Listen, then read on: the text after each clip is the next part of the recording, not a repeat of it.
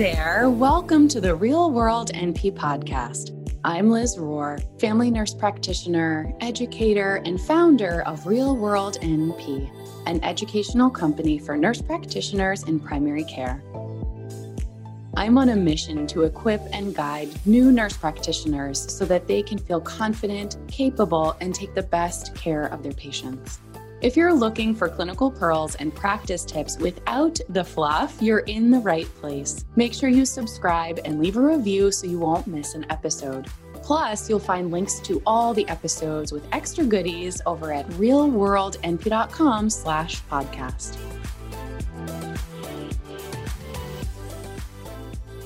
So I don't know if you need to hear this, but I feel like this has been on my heart and I feel like somebody needs to hear it. And maybe that's you. So I've been in practice for um, since 2015 for about five years now. And the entire time basically the entire time since I started, since about six months in, I've precepted nurse practitioners like without a break because I love it. And then also when I was in school, I mentored, um, you know, like earlier on students. I just I just can't help myself. But I I've had a lot of experience um, mentoring and um, working with newer nurse practitioners and nurse practitioner students, and I see a lot of commonalities um, and this feeling of like they feel really alone. Um, and so I just wanted to kind of speak to that experience of the transition to practice. Um, but yeah, basically, I didn't really feel like I was I knew what I was doing, or I really loved being a nurse practitioner until about three years in. Um, and I hesitate to share that because I feel like it might be discouraging, but I feel like it's also very honest. Um, and this there's a spectrum right? And so there were always aspects of my job that i enjoyed along the way but i didn't really feel like i can like walk into work. I, i'm happy to be here. I'm excited. I'm not super nervous. Like I, I've, i'm always a little bit nervous right? But just like walking in feeling like i know what i'm doing feeling confident like all that kind of stuff it took it took a little bit of time. So I just wanted to like name and like acknowledge this like what like what makes this transition so hard. So there's there's a lot of reasons, but one of the things I particularly see is that nurse practitioner students and nurse practitioners after they get into practice is they are very heart-centered uh um, excited, like focused on impact and being the best nurse practitioner they can be. Like, really, really, like just like super high goals and i have those too. And i think also met with that is this is so much excellence and so much achieving and so much quality. But at the same time like those things together are so beautiful and we need more of that in the world. I think we also have like a darker side of it though that i think that makes people feel like they're really alone in this transition. Um, there's this kind of like general psyche and again like this is not just the people that i work with like in person but i'm also very um, I have my my spidey sense out in the world in terms of the internet and all that kind of stuff. Like I just see these themes over and over again of this like general feeling of like rushing and stress and anxiety and like not enoughness. Like i don't know enough. I'm not doing enough. I'm not doing it fast enough. Um, there's all these like things that i need to have done yesterday. Um, uh, and i just wanted to share like number one you're not alone in that.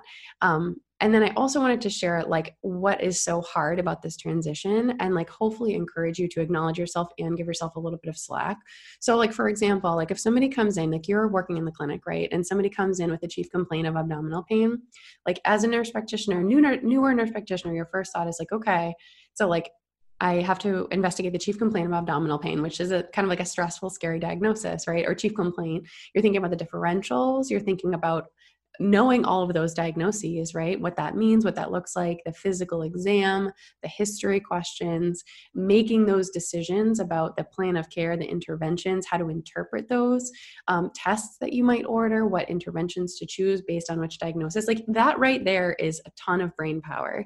And then you're doing it in the context of like a real life person in front of you, right?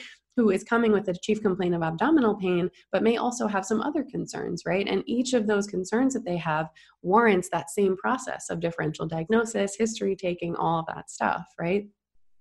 Um, and then you also like are trying to navigate this communication with the patient of like helping them feel heard and cared for while at the same time acknowledging their concerns and like staying in your lane of like how i can best help you today um, and at the same time, you have those other layers of like time management. Like you're trying to do this all in about 15 to 20 minutes, getting it all done, nicely, you know, wrapped up with a bow, um, documenting appropriately your history, your physical exam, signing off your note. And then you're just making your own decisions, right? And that in and of itself is a huge, huge role transition of like being the end of the line, right? Where you you're not always the end of the line. Like you you ideally should have some sort of support other colleagues other supervisor like a supervisor that you can go to which i could go on and on about but i'll i'll save that. But you're not necessarily always the end of the line. Like in this moment you are but in the scope of everything like there are other there are other resources there are other people there are specialists things like that. Um, and then like in the context like this is just one patient visit and then you go out of the room and there are more patients waiting the front desk is coming to talk to you to make a decision about something that you're like i have no idea what to make that decision about. And like your labs and the med refill like there's a lot right? And i'm not saying this to kind of stress you out but i just want you to acknowledge that like as an experienced clinician most of those things for me are like well worn pathways now. Like i'm comfortable getting a history. I'm comfortable directing the visit and communicating. And i've also seen diagnoses before and i've done the differential workup. Even when there's unusual presentations like i've done most most of the brain power is on the new stuff and it's not on the like foundations of your practice right? Of documenting and signing your note and all that stuff you know? So there's a lot and so i just wanted to like i hope that you can acknowledge that like each of those things is something new to learn another part of it is that like every day is new every patient is new and like i hear this from the mentees that i work with too of this just like kind of brain exhaustion of like I just want things to be like something to be easy. You know, I just want something to be normal. Um, and that is just like a process over time. And it does get better and better, but like it, it takes a while. It takes a long time for those to kind of be like well worn pathways in your brain, such that you can kind of like those are easy. Those are the easy parts, right? And then you can just focus on the hard stuff, which is the differential diagnosis, the management, like all of that stuff, right? Um, so like I just like I just want to pause and like hopefully you can I want to acknowledge you for being on this path and I'm going to try not to get emotional it's really hard not to because I, I, acknowledge how difficult this is from my own experience and from what I see um, in other nurse practitioners but like I just want to acknowledge you for like putting your beautiful heart in the world and like undergoing this transition to practice and it's not easy. Um, and I hope that you can give yourself that same acknowledgement of like recognizing how much you are actually learning on an everyday, moment to moment, minute to minute, like day to day process, right? Um, and then like one other thing I wanted to highlight is that like in terms of like the transition to practice of like how people kind of like feel like they don't necessarily see how much they're doing and which contributes to that feeling of like oh I don't know enough. I'm not doing enough. Um, and like not necessarily knowing what they're getting themselves into kind of thing it's like a little bit of a theme um, of like what I want to be focusing on in this video. But um, there's a lot of, um, especially with the transition to practice, is like nurse practitioner students are taking textbook patients and textbook chief complaints and diagnoses like even the simulated patients um, like in the real world in your clinical rotations you'll see this right but like in the school based world it's beautiful and it's so fun. Differential diagnosis and diagnosis in general is super interesting and fun. And like you're a detective and you're putting all the pieces together. And it's so lovely when they all fit together. You get your check boxes, it's tied with a bow. Um, you know exactly what to do, what to order, how to interpret it the treatment, they all get better, right? That's beautiful. That does happen in the real world sometimes, and it's super cool. But at the same time, in the real world, patients come with chief complaints of all kinds.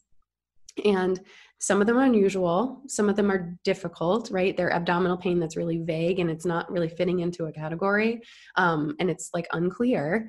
And then, um, you know, and then there's also this like experiential knowledge that I have now that it's hard when you're a nurse, newer nurse practitioner of like some things go away on their own and some things are not explainable. And like i've acknowledged that reality from just from experience right? And experiential experiential knowledge of somebody coming with a chief complaint that they're really really concerned about and i go through all the history questions the physical exam the investigation all that stuff. And then they come back in for a visit like two weeks later a month later and like oh that went away. That was just like a day you know? Or they'd had it for three months and then it just went away right and so that i never not, i never don't work up and investigate someone's chief complaint but i also have this like knowledge of like you know like the pressure comes off a little bit especially with like the more vague diagnoses that are the vague chief complaints that are not matching up that don't have any red flags um you know i have a little bit more ease with that. I mean that's to say like also there are chief complaints that we cannot investigate. Like there aren't there aren't distinct answers for despite our best efforts at investigation.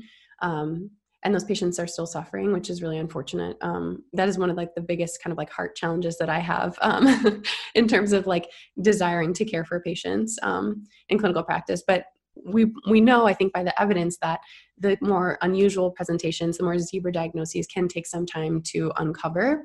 Um, in multiple specialists in the same like multiple specialists within one specialty field sometimes. You know like a patient in in the lab course recently someone was presenting a, a case of uh, uh, abnormal labs of somebody that took nine specialists to figure out what was going on with them. Um, and they ended up having something like a zebra diagnosis right?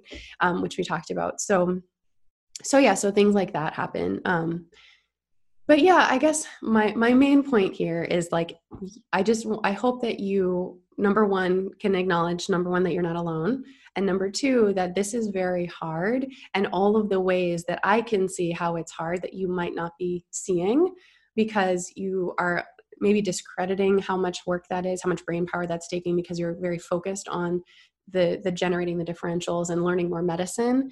Um, maybe you're not. Maybe you are acknowledging how hard it is but um, with that said, I still hope that you can acknowledge yourself, that you can take really good care of yourself, give yourself more slack, try to get rid of those thoughts of like the not good enough and not knowing enough, because this is a marathon, it's not a sprint, um, and it's and it's a it's a huge personal development transition like it is it is mind-blowing how challenging this is. So um so yeah just keeping all of that in mind. I hope you're taking really good care of yourself giving yourself slack getting support asking for support when you need it. Did you like this video? If so hit like and subscribe and share with your np friends so together we can reach as many nurse practitioners as possible to help make their first years a little bit easier. And if you haven't grabbed it already head over to realworldnp.com slash guide um, for the ultimate resource guide for the new np which i put together of my own kind of favorite resources, the best tried and true over practice over time. You'll also get these emails sent straight to your inbox every week with notes from me, patient stories,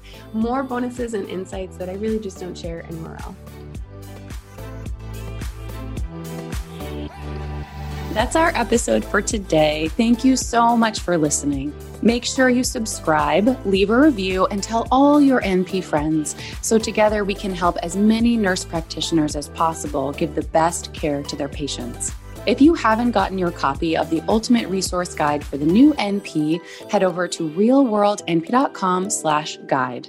You'll get these episodes sent straight to your inbox every week with notes from me patient stories, and extra bonuses I really just don't share anywhere else. Thank you so much again for listening. Take care and talk soon.